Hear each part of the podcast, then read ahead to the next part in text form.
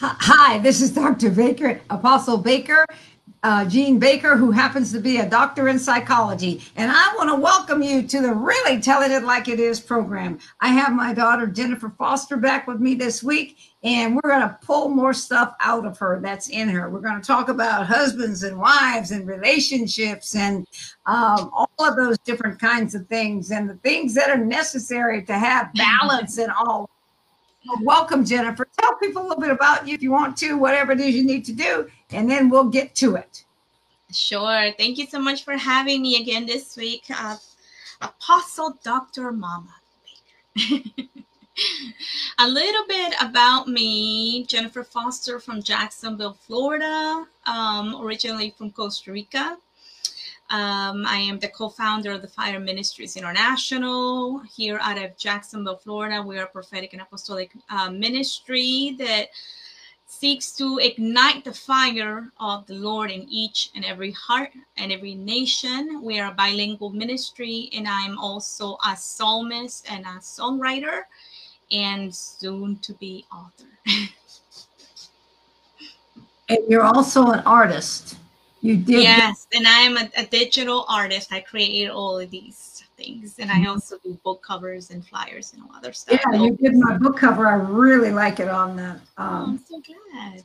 Smile, laugh, and be happy. I really like that one. So, okay, let's start to talk about marriage and relationships with um, husbands and and uh, wives and all of that, and what happens in that relationship.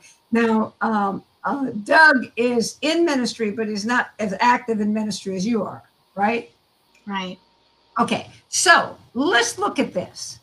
How do you, how does he feel about that? How do you balance this time? How do you work this stuff out so that um, that he's not neglected, you're not neglected because of what it is that he does, because he works on a regular job. Mm-hmm. Uh, and uh, you know how how how you how you how you keep it how you keep it real.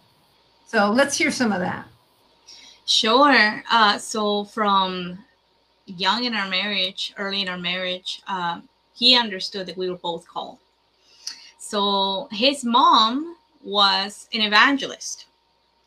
So he had an understanding of women in ministry having to sometimes do things outside of the home responsibilities. So he was very supportive. He's always been very supportive. When we met, I was actually a full time worship leader at a Spanish church, and he was a youth pastor in Indiana. So we met um, via internet, internet dating.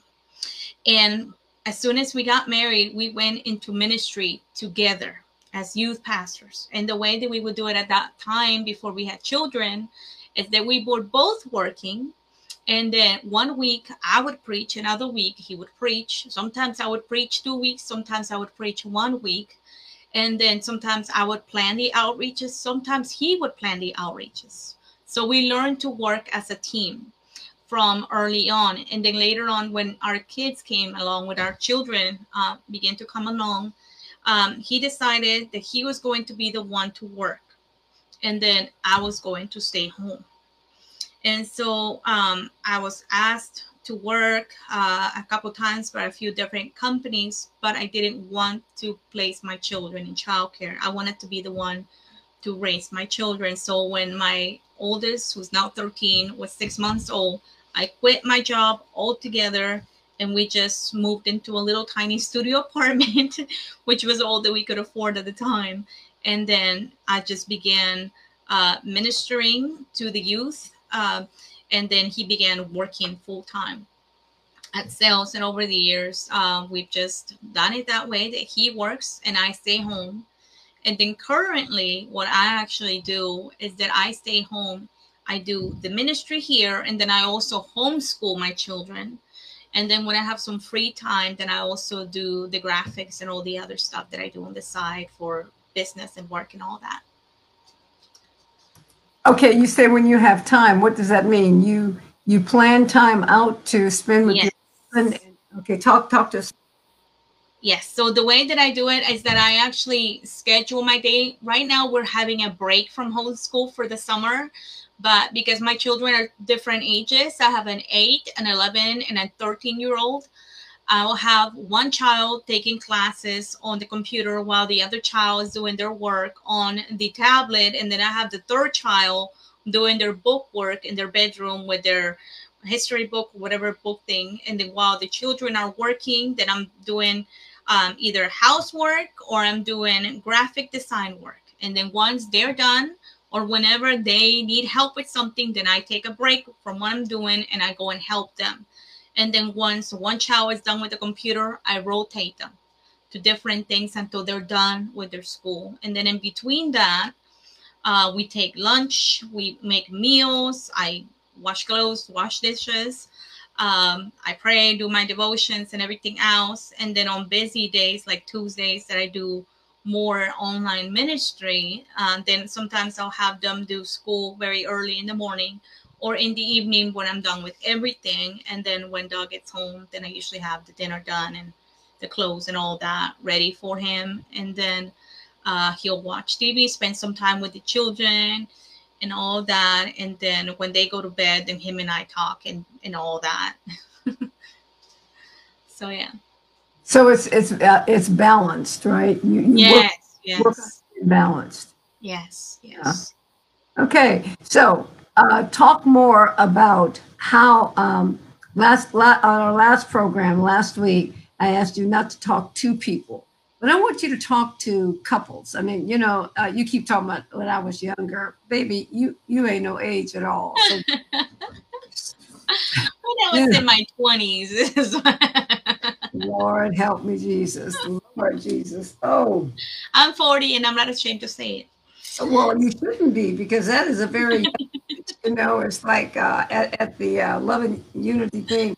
I was, um, I, um, Apostle McGee was talking about the uh, restoration of the body and whatever it is. And I forgot that my body was almost 80 and I started dancing like I was still 40. And I think that's what made it so that it had to lay down when it came home because oh. so at any rate so we won't talk about that 40 being anything it's just a it's not even a halfway okay wait till you get 60 and then it's a halfway to at least 120 all right so it talk to people about um about the balance and uh, sometimes you just, uh, has there ever been a time that you just had to take a break from ministry altogether? Oh, yes. Um, there has been times. Actually, right now, things look very different than what things look like even back in 2017, 18, 19, and even part of 2020 because back in 2017 i began doing ministry overseas in pakistan and that was back before it was ever popular to preach in Pakistan. I was preaching in Pakistan via Zoom, via Skype, via WhatsApp, via every type of way. And I was still trying to homeschool my children, and I was going to school online. And guess what happened? I flunked my school. And my kids were not able to finish all their schooling either because I was literally so busy and so engrossed in the ministry because the demand was so high. And there were so few ministers that were willing to get online and preach to these people in a persecuted country and willing to send money to them and minister to them and pray for their children. And, and then literally i was praying for people one-on-one. There was one week that i did like 15 or 20 services and my body began to wear out. I began to experience panic attacks because I literally had people calling me saying, we're going to be beaten. We need to hurry up and we need to shut the meeting down. Or so and so got beaten and they were told that if they ever preach in the name of Jesus again, they're going to burn down their church and they're going to kill their whole family. And these were the things that I was having to deal with continually. And the Lord had to teach me to lay it down and to allow Him to shepherd those people because I could only take them so far. And the need was so great that in and of myself, my kids were much smaller back then. My, my oldest was only like seven or eight, and my baby was three and a half years old, and he he still was not fully potty trained and still having accidents. And I'm over here doing deliverances sometimes midnight at night because it's 9 a.m. for them there in Pakistan. And so balance was not present in that season. And the Lord had to teach me that I could not be junior Holy Spirit, that I was literally neglecting the ones that He had entrusted me here for the sake of the ones that were over there and that he had to be the one to shepherd them and that I could come along as an extension, but that I was never going to be able to replace what he could only do for them. So it was a hard season, but I had to lay it down. I had to lay it down and I stopped doing ministry overseas for almost a whole year. And then I began to do it again slowly, but with very serious and very strong boundaries in place that I would only do ministry from this eight hour to this hour on this certain days.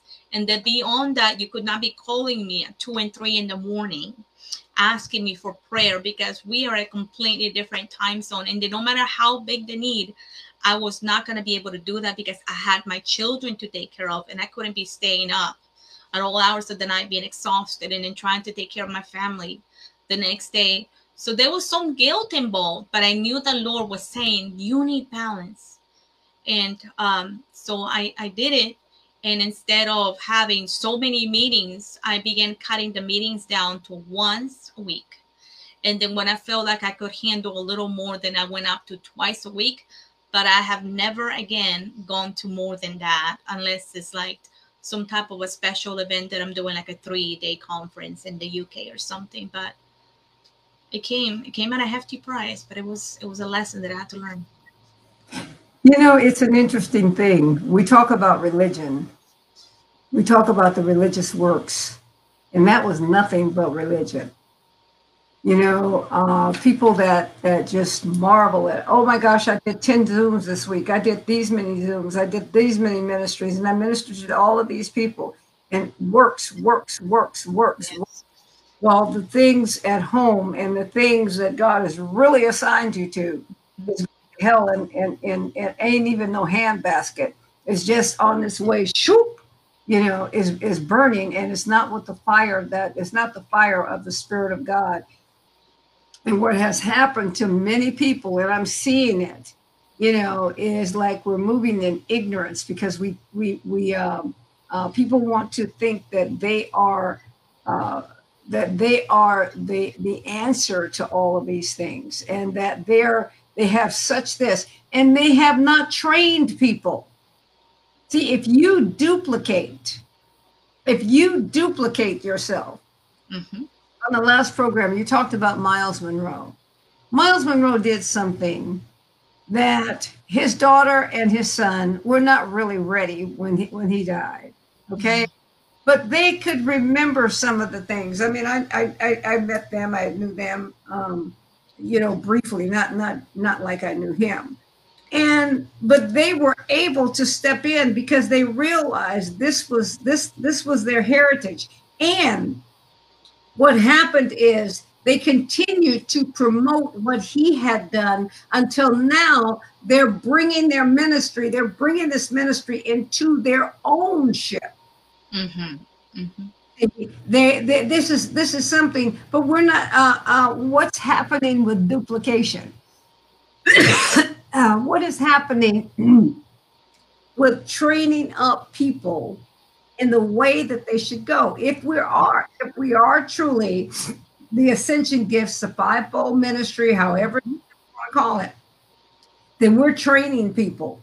We're training others to take our place. We're training others to do what we do. We're training others to be able to walk in what it is. And we're looking at them and we're rebuking and we're uh, uh, uh, approving and reproofing them and, and molding them and doing that according to who they are. But what happens many times, there's so many, and I speak to you ministers out there, there's so many of you that are so fearful that if you train somebody, that your little bitty revelation only little, your little bitty revelation, your little bitty insight will be taken away from somebody. You say, I, I don't mind, I don't mind, I don't mind. But that's a lie from the pit of hell. You do mind because mm-hmm. you would be putting more people above, you would be putting more people there. Uh, this morning, the Spirit of the Lord revealed something to me that I have to talk to someone about. And um, it, it's it's one of those things that we need to start to pray. God, give these people a listening ear. Give these people that you have put in my life. I prayed, God, give Jennifer a listening ear to what it is that I have to say to her so that she does not think that it's an attack. I know your temperament. I know how to talk to you. I wouldn't talk to you the same way that I would talk to Apostle Eddie. Okay. If I had, I wouldn't talk to you the same way that I would talk to one of my other daughters, Kelly. I wouldn't talk to you in that same manner. Why is that? Because I know what your temperament is, and I know how to get done. Now, listen to this. It's not. It's not that I. It's not me caring about hurting your feelings. I, I promise you that. Okay, but it's about learning the people so that you learn who they are and how they truly listen. Yes. See, and so called ministers, apostles, prophets, evangelists, pastors, teachers, we got to get rid of this false pride. It is such false pride. You try to correct people, and what happens? Well, you just don't understand. I don't like what you said. I don't like how you said it. I don't like this. The correction needs to be there. Yeah. What do you What do you say to people that have parenting? I mean, I mean, you know, um, that are working in ministries because no matter what, anyone in your ministry, you have insight and oversight. Mm-hmm. And if you don't, then you're not doing your part. So I know I said a lot, but anyway, just go for it, baby girl.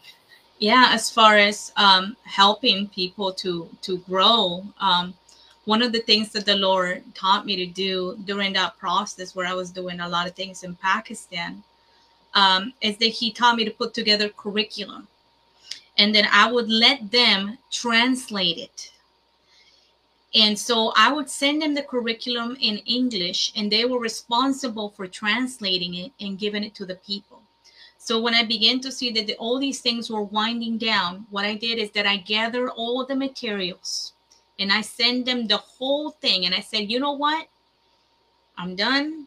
Now it's your responsibility to teach your people and to grow them up spiritually. I can only take you so far. You are the pastor. You are responsible for your flock. Here's the material that you need. I've taught you how to do it. Week after week after week, I held your hand as far as I could. I need to take care of my family. This is on you now. And then make sure you train other people because now you have the material. And they did. They ran with it. They started other schools. But I made sure that I didn't just drop them and leave them with nothing. I made sure that I gave them the tools necessary to where they could reproduce it and then continue on with the teaching and that their people continue to grow and mature as they were being discipled. Um, and so I didn't mind because I never felt like they belonged to me. they were not mine, they were the Lord's. I was only watching over them for a season. But if that would have happened when I was 21 and 22, I would not have been comfortable handing it to somebody else because my identity back then was tied up in that. And if I wasn't the one doing it, then I felt like I didn't have any value. So over the years, the Lord matured me in that, that I was being faithful with the gifts and I was being faithful with the calling. But that part of the faithfulness was helping to teach other people how to walk in their own and how to take my material and do it in their own way. That they didn't have to look and sound like me, that, that my calling was not to make clones of Jennifer Foster. so, yes. Uh, Go ahead. Not easy you know it, it's not easy. And, and i i understand when you grow up without a lot of affirmation that when you begin to flow in the gifts and all these people begin to clap for you and oh you are amazing. If your soul is not healed those things can go to your head. And before you know it you make your identity in that and then when your ministry is going through a season that is not growing a lot or you're not getting a lot of invitations or you have babies to take care of and you can't preach as much guess what your world falls apart and all of a sudden you feel useless and you feel like God doesn't love me God doesn't care and I'm not called and I'm not anointed. And it's not about that.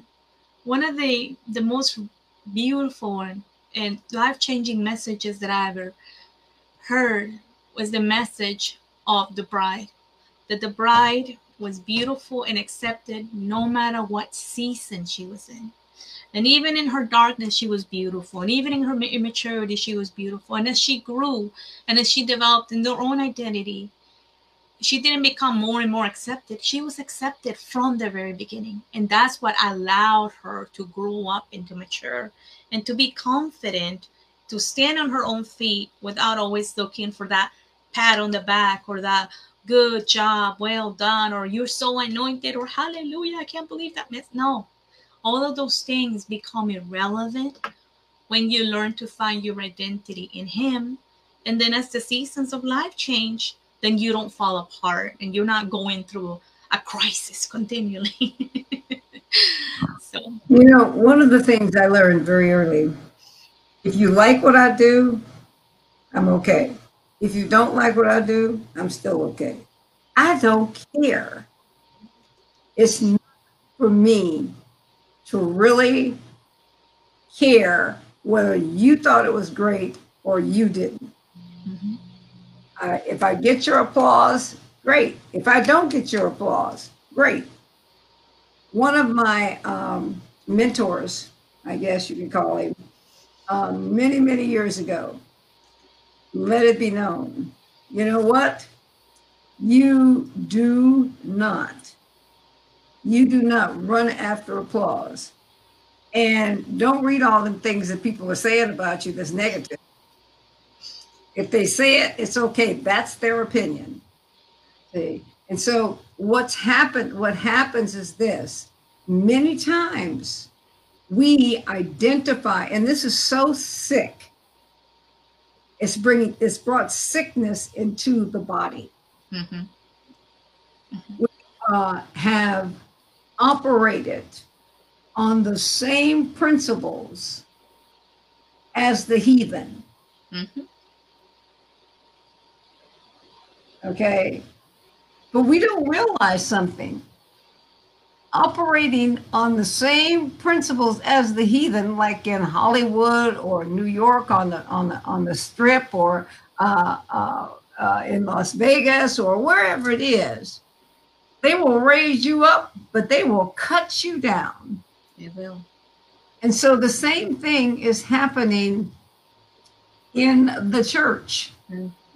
People look and they think, okay, I can do this, I can do this, I can do this. And then they wear themselves out. And then what happens is they, they're not able to do it so that they become a liar.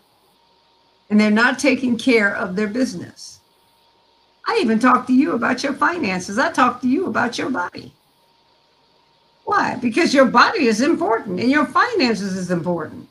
Yeah. And if I'm supposed to be uh, this spiritual, you see, because what happens is this I do not believe that there is supposed to be any lack in the body of Messiah, in Amen. the Christ. No lack at all. But until we get out of self, until we get out of the pretense stage, we're going to have lack. Mm-hmm. See, we're going to have, I mean, people are going to have lack until we get out of there. And and and see, here is one of the things we have sexual perversion because of lack. Another program we'll talk about that one day. Uh, you know, sexual perversion uh, comes because of lack, also. That's right. Because there's parts of you that are not complete. Mm-hmm. You start to fill yourself. Okay, I want this. Overweight, gluttony, all of these different things come before, because of lack. We lie to ourselves. All of these different kinds of things happen. And then when God says, I need you to clean this up, know, and then uh, uh, you don't understand it, you don't know it, and then you're able to do it for a while, and then all of a sudden it just goes away because nothing has happened in that soulish realm. So we have a, another couple of minutes. I want you to talk. I want you to take the time to talk about that and how this gorgeous, loving mother uh, works in your life with that. how important it is for us to be uh, to be whole and to be accountable in every area. Is that what you want me to, to touch on? Absolutely, uh, because even in, in my own body, I was dealing with being overweight. And a lot of it is because of COVID, that we had nothing to do but to eat for the last year and a half, and we couldn't go anywhere but that was out of order because I was so busy doing so many other things that I began neglecting my body, neglecting myself, neglecting my temple because I was running around trying to take care of so many things. And the Lord said, You need to take care of you because if you can't take care of you, you can't take care of anybody else. And I believe as moms, many times we feel guilty because we're supposed to be good mom. We're supposed to take care of the kids. We're supposed to make the meals. We're supposed to do this, do that. And the kids are wearing the greatest, the best, they're fed, but we are like the Cinderella. And the Lord saying that's not a good representation of my kingdom either. Guess I don't want my daughters broken. I want my daughters whole. Broken can heal broken. And I can't reach out to another woman and bring her to a place of wholeness and help her in any way if I myself am broken. So self care is part of the kingdom, I believe. And many times we don't talk about it because people feel like it's narcissistic, but it's not. It's not because it's his temple and you want it to be in, in good use. So we know we're going to talk about this again, but our time is up again. And um, uh, everything that you said, especially about that, that is so true. Next time we come on, we're going to we're going to delve into that. I am so honored to have had my daughter Jennifer Foster here with me today, and this is Apostle Baker J. Baker, who happens to be a doctor in psychology, saying goodbye, and I'll see you next week. Okay, we're, we're and uh, we'll be here really telling it like it is. Bye bye. Have a great week.